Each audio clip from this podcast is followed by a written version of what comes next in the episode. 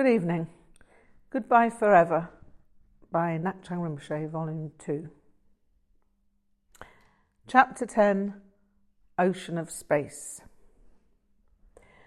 The initial training in iconographic drawing continued. Sherab Palden Beru began to give me a great deal of information, and I wrote it all down in my notebook. Before beginning to draw, the first necessity was to determine the vertical axis.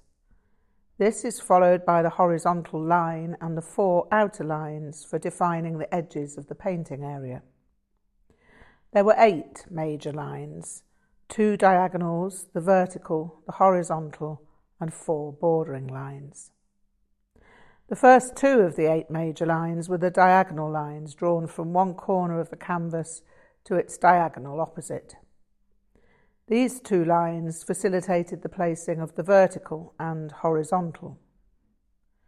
To draw these lines, one needed a chalked marking string.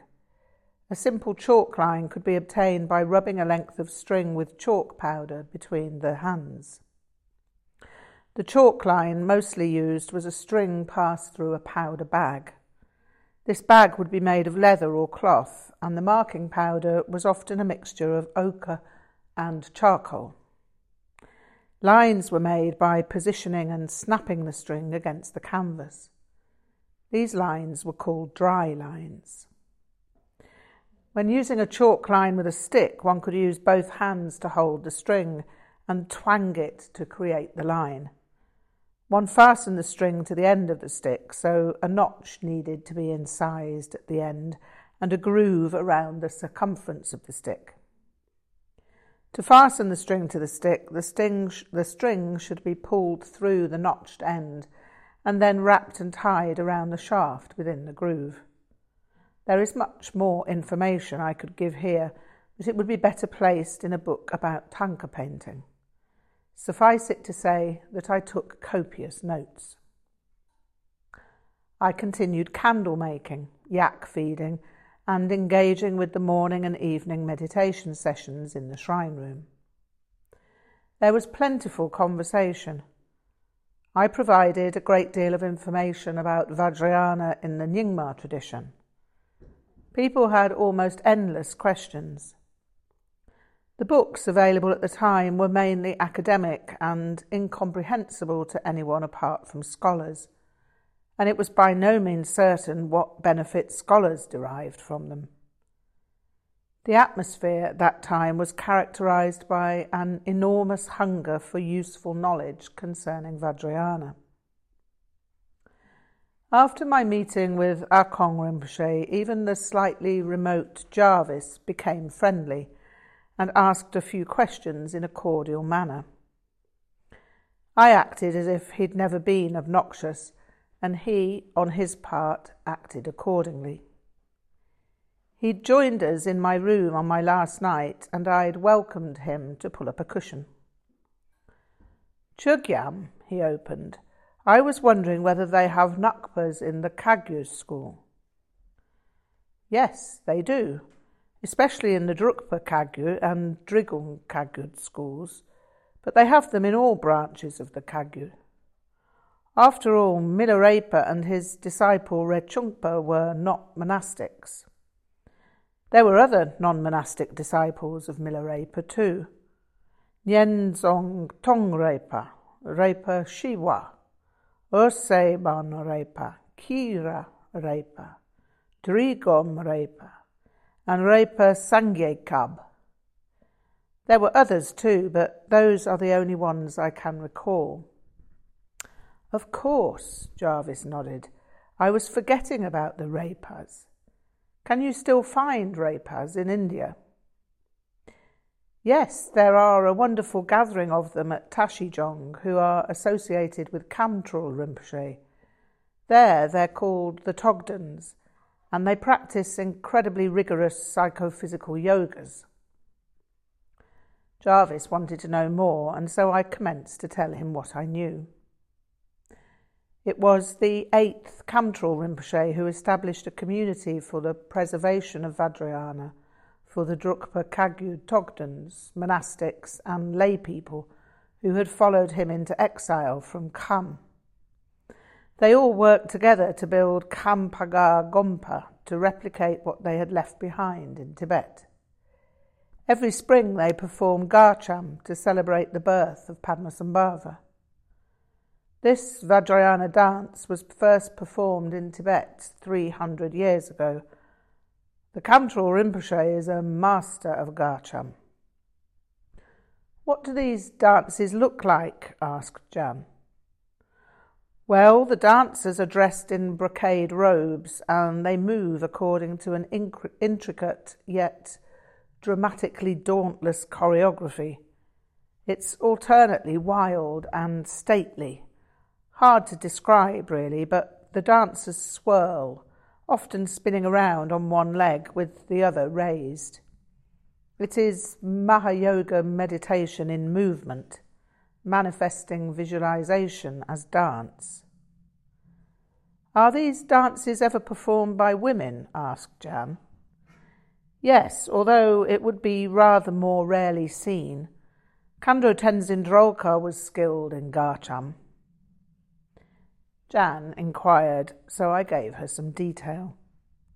Khandro Tenzin Drolkar had spent some time at Tashijong before she married Ngakpa Yeshe Dorje and she had learned Garcham from one of the Togdens there.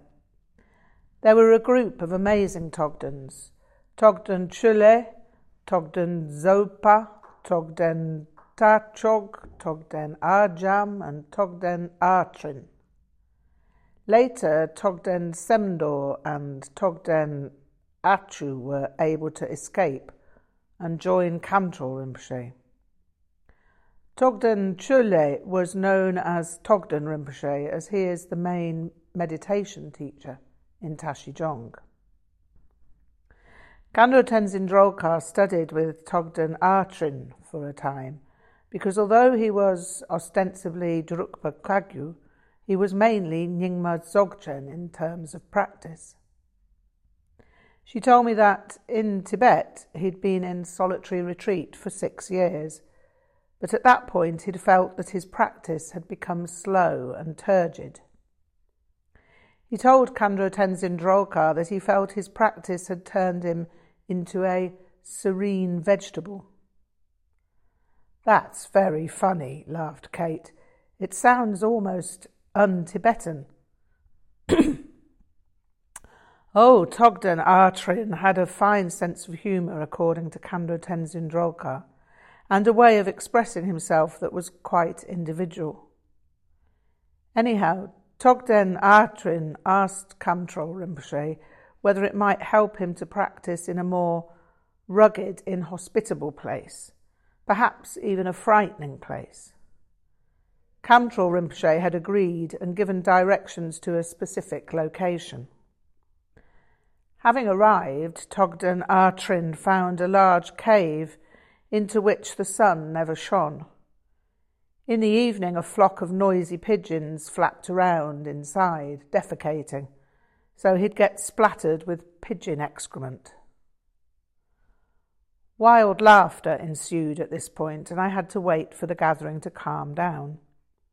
I wondered what it was about people that made defecation such an amusing topic. Anyhow, I continued, Togden Artrin placed a container to collect the water trickling down the rock face, but when he drank the water, it tasted vile. He then realized the water was partly pigeon's urine. Again, the gathering found this highly amusing, and I began to feel awkward about the account. I had not meant to amuse people, and although I enjoyed being entertaining and telling jokes, I found myself feeling that I would rather not be seen as someone who made these stories comical.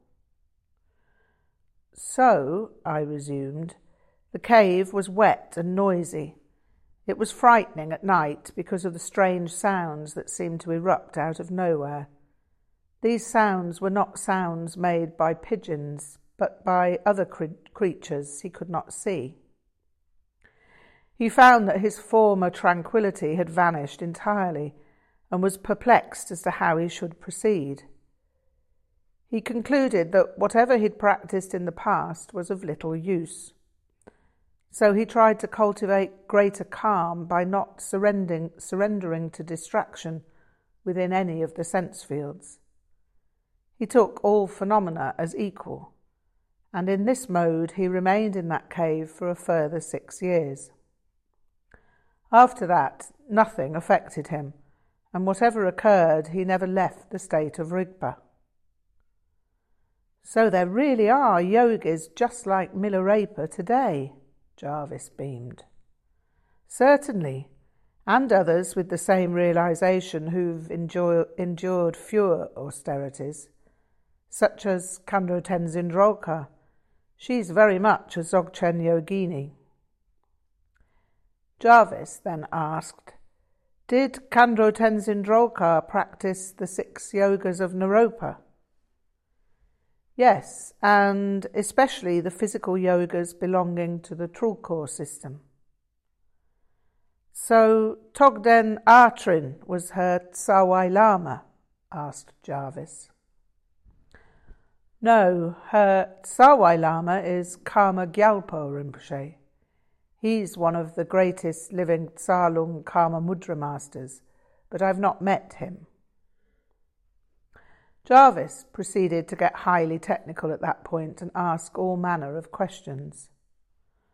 Although fascinating, I started feeling concerned that the others were being left out of the conversation.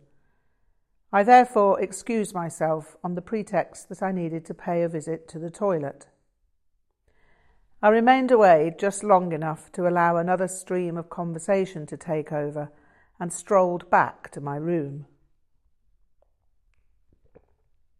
By the time I returned, they were talking about Chogyam Trungpa Rinpoche. We were talking about the fact that you both have the name Chogyam. Is there some connection? asked Kate. No, not apart from the fact that I have a great deal of respect for Chogyam Trungpa Rinpoche. He's really the first Lama to communicate in contemporary English, and I find that an enormous inspiration. Our names, however, are not exactly the same.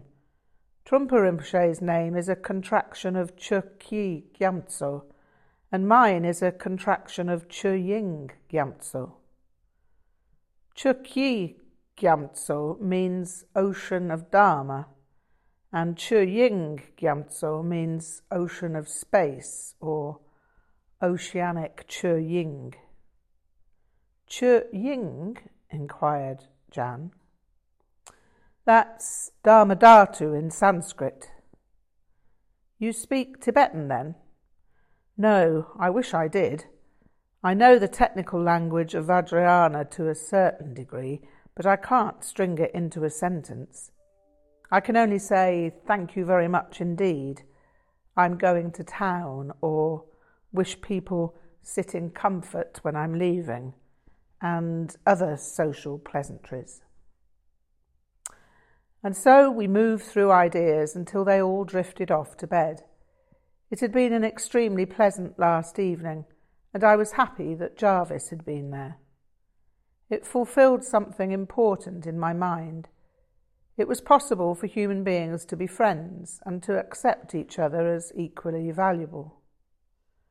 The warm glow of such comradeship was the ideal mood in which to go to sleep on the final night at Samye Ling so I packed my robes away.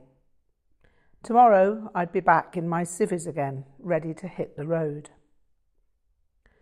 I'd got into bed and just turned out the light when Jan appeared in my room, slipped out of her dress, and climbed into bed. In as relaxed a manner as I was capable, I said, Jan, I'd be extremely happy about this under other circumstances, but I'm not single, you know. That's a shame, but I'm only looking for a cuddle. A woman needs that from time to time. Nothing else has to happen. It's not a life or death decision, you know. What was I going to say to that? It took a moment or two, but finally I said, This is completely outside my sense of what's possible, but I'll take your word for it, and I wouldn't like to be ungentlemanly. Nothing more was said. She spooned up behind me and went to sleep almost immediately, as far as I could tell by her rate of breathing. I, on the other hand, lay awake for something close to eternity. It may have been twenty minutes, but it was twenty minutes crammed with concept. I had a range of ideas and sensations that were difficult to reconcile. I knew that in some way I could have found myself teetering for a microsecond on a pivotal molecule of precariousness. I was a sixteenth of an inch from a torrid departure from my understandable continuum. That thought was highly unwelcome in my mind. It left me wondering about my relationship to debt. I knew, in some way, that I should have asked Jan to return to her room. My failure to do so reflected the nature of my relationship with debt. I was loyal to debt. That much was obvious by my pointing out I was not single. It was also obvious by my stated intention of going to sleep. However, I did not feel innocent and it was evident to me that any sense of my being in love with debt had ceased to be viable, and had not been viable for some time. How would I have acted if I was with Lindy Dale? I knew immediately. Jan would have had to have returned to her room. That could have been a ghastly revelation for anyone in a relationship, but somehow it was merely a stark fact of my existence. I'd already offered to spare debt my irritating association, and she'd performed a backwards flip. I wouldn't have been bereft by any means if we parted on that day. I was fond of debt, but love? No, that had gone. That had been squashed out of me. I remembered the words of Düd'jom Rinpoche. With each life circumstance, whatever is enacted, stare directly into the enactment with all the senses. When I woke, Jan was gone. I breathed a sigh of relief, as waking up next to Jan would have been somewhat awkward. At breakfast, Jan was as cheery and bright as ever, and it was as if I'd dreamed the whole thing. Then she said, you know, you really are the perfect old fashioned gentleman. You and Jarvis have back to front ages. He's 42 and you're 22, but he's a teenager and you're an adult, and I'm nearly old enough to be your mother. I raised my eyebrows and made a movement with my right hand that requested her age a few years or so older than Jarvis. You surprise me, I said in genuine surprise. I thought you were in your early thirties. There's no end to your gallantry, is there? Jan laughed. But hush now, we have the others joining us. Kate, Dot, and Georgina joined us, and we plunged back into the stream of conversation that had continued almost unabated since I arrived. I was just telling Kate, grinned Georgina, that Chögyam reminds me of Adam Adamant. Adam Adamant? Jan queried. He was a character on television back in about 66, 67 on the BBC, Kate responded. He was some kind of adventurous hero who was supposed to have been born in 1867, but got put into some kind of hibernation and got revived in 1966. It was a fun show, a sort of comedy thriller. It was a satire about the 60s because the 60s are seen through the eyes of an honourable Victorian gentleman. He had an imposing name, too, added Kate. Something like Adam Llewellyn de Vere Adamant. I sat, faintly bewildered, as I'd never seen the series. In those years, I'd been fairly free of television, and most of my time had been absorbed with Savage Cabbage. What's the story with Adam Llewellyn de Vere Adamant? It seems I missed something on television after all. He's a swashbuckling Victorian hero, said Georgina, who I think, oh, yes, he was this officer in the army listed missing, presumed killed in 1902. Year my father was born, I added. Whoa, he was old then, when you were born, I mean, so maybe that accounts for it. Anyhow, he has to rescue his kidnapped fiancée. What's her name? Louise, answered Kate. Yeah, Louise. So he's lured into a trap, captured and frozen in a block of ice by his arch enemy, who's called the Face because he wears a leather mask all the time and speaks in this eerie whisper. The face gives Adam Adamant a last request, and so he asks to see Louise. Yeah, then he makes this really nasty discovery, Kate chipped in.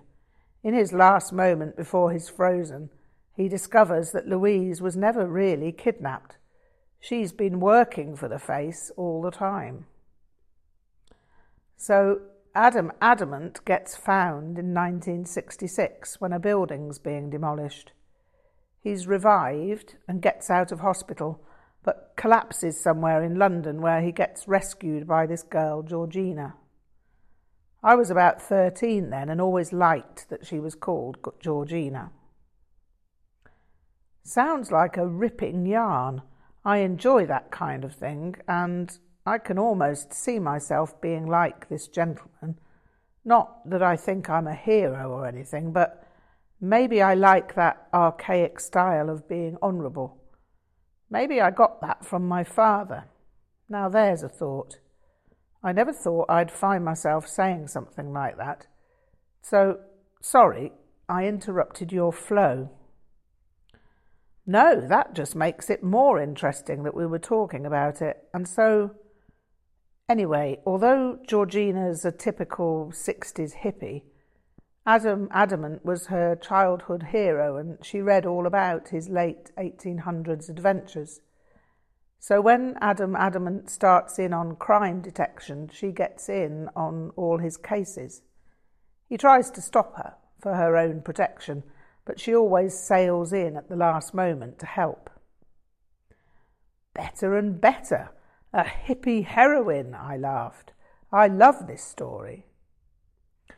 So, right, Adam Adamant's this brilliant swordsman with this sword that comes out of a walking stick, and he's also a boxer and expert in judo and karate, so he can just about do anything. So, anyhow, Georgina's threatened after seeing her grandfather being murdered by the mafia, and they're after her, and Adam Adamant saves her. There's also this mystery because no one knows where his money comes from or how he rebuilds his old home on top of this multi story car park in London. The wild part is how he gets into his house in this secret lift that's hidden by a sliding wall. So, apart from my being somehow quaint, what's the similarity? Well, when the face captures him, Louise, who betrayed him, tells him, You're so clever, but oh so vulnerable. He has this Victorian naivety, you see, and that reminds us of you. I mean, I can't imagine any other man being coaxed into wearing Dot's knickers. Yes, you've got me there. Maybe that's just because I don't enjoy having limitations. Although I wouldn't argue about my naivety, I think that's probably accurate. Jan said nothing during the Adam Adamant exchange, but smiled occasionally and eventually said to me, almost in a whisper, You'll even own up to naivety then. That's impressive. Jan evidently didn't expect an answer, so I simply smiled and gave a slight shrug of the shoulders. Once breakfast was over, I discovered that Kate was headed back to Liverpool that day, and so I offered her a lift. She was to have hitched from Samye Ling, and I knew that would be difficult until she got to Lockerbie. Kate was evidently pleased with the prospect because, more often than not, people ended up walking most of the way to Lockerbie. The locals weren't that enthusiastic about picking up hitchhikers. Do you have to leave soon? she asked. Yes, well, I don't have to head out immediately, but I need to get back to Bristol before it gets too late. I don't like driving when I'm overtired. Almost ended up dead doing that in Germany when I was 16.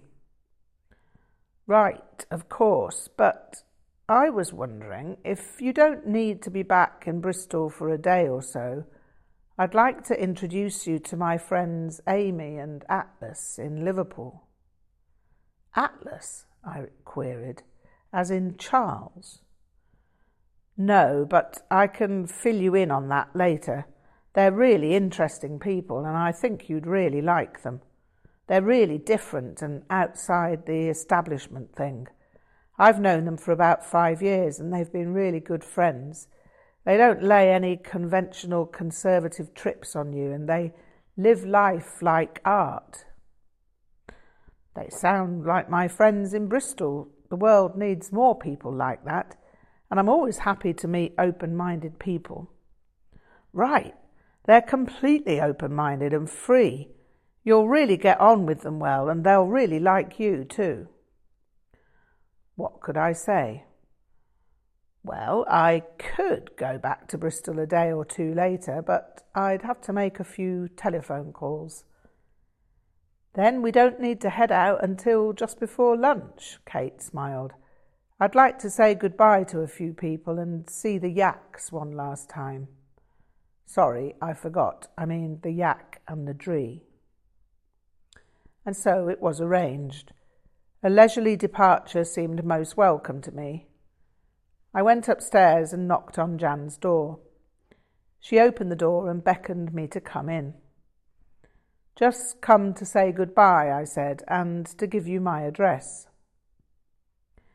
Jan smiled, a little sadly, I thought, and said, I think I'd better not take your address. I don't think it would be sensible. I wasn't meaning, I started, but Jan interrupted. No, of course not, Jan demurred. But I interrupted. It's just that I've come to regard you as a good friend. Yes, Jan replied, and that's just what we are. But I'm not sure I trust myself as much as you trust yourself, if you understand. Yes, I do. You really are a most remarkable person. I answered in some kind of strange daze or purple haze. Well, maybe we'll meet again. Don't know where, don't know when, Jan broke in with the words of the song. But I'm sure we'll meet again one sunny day, I completed the line. Yes, maybe we will. But before you leave, I'd like to give you a little advice, if you will hear it. Keep smiling through? I'm sure you will, laughed Jan, but seriously. Certainly, I smiled. One can't get enough advice if it's kindly and intelligently given as I'm certain it is. Yes, it is. You're going to be taking Kate back to Liverpool, I hear. I nodded in the affirmative, and Jan continued, Kate has spoken to me about her two friends, Amy and Atlas. They share a house with her in Liverpool. I don't know exactly how to put this, but I'm not sure they're your kind of people exactly. I've got no more to say than that because I may be entirely wrong, but take care. Keep your eyes wide open and remember to leave as soon as you want to leave. I thanked Jan for her advice. I told her that I'd not forget what she'd said, and suddenly wished she'd given her advice before I'd agreed to go to Liverpool. But what could happen beyond my finding these Amy and Atlas people uninteresting? They could turn out to be like the hippie cannibals in Jean Luc Godard's Weekend. That was the last time I ever saw Jan. Goodbye forever.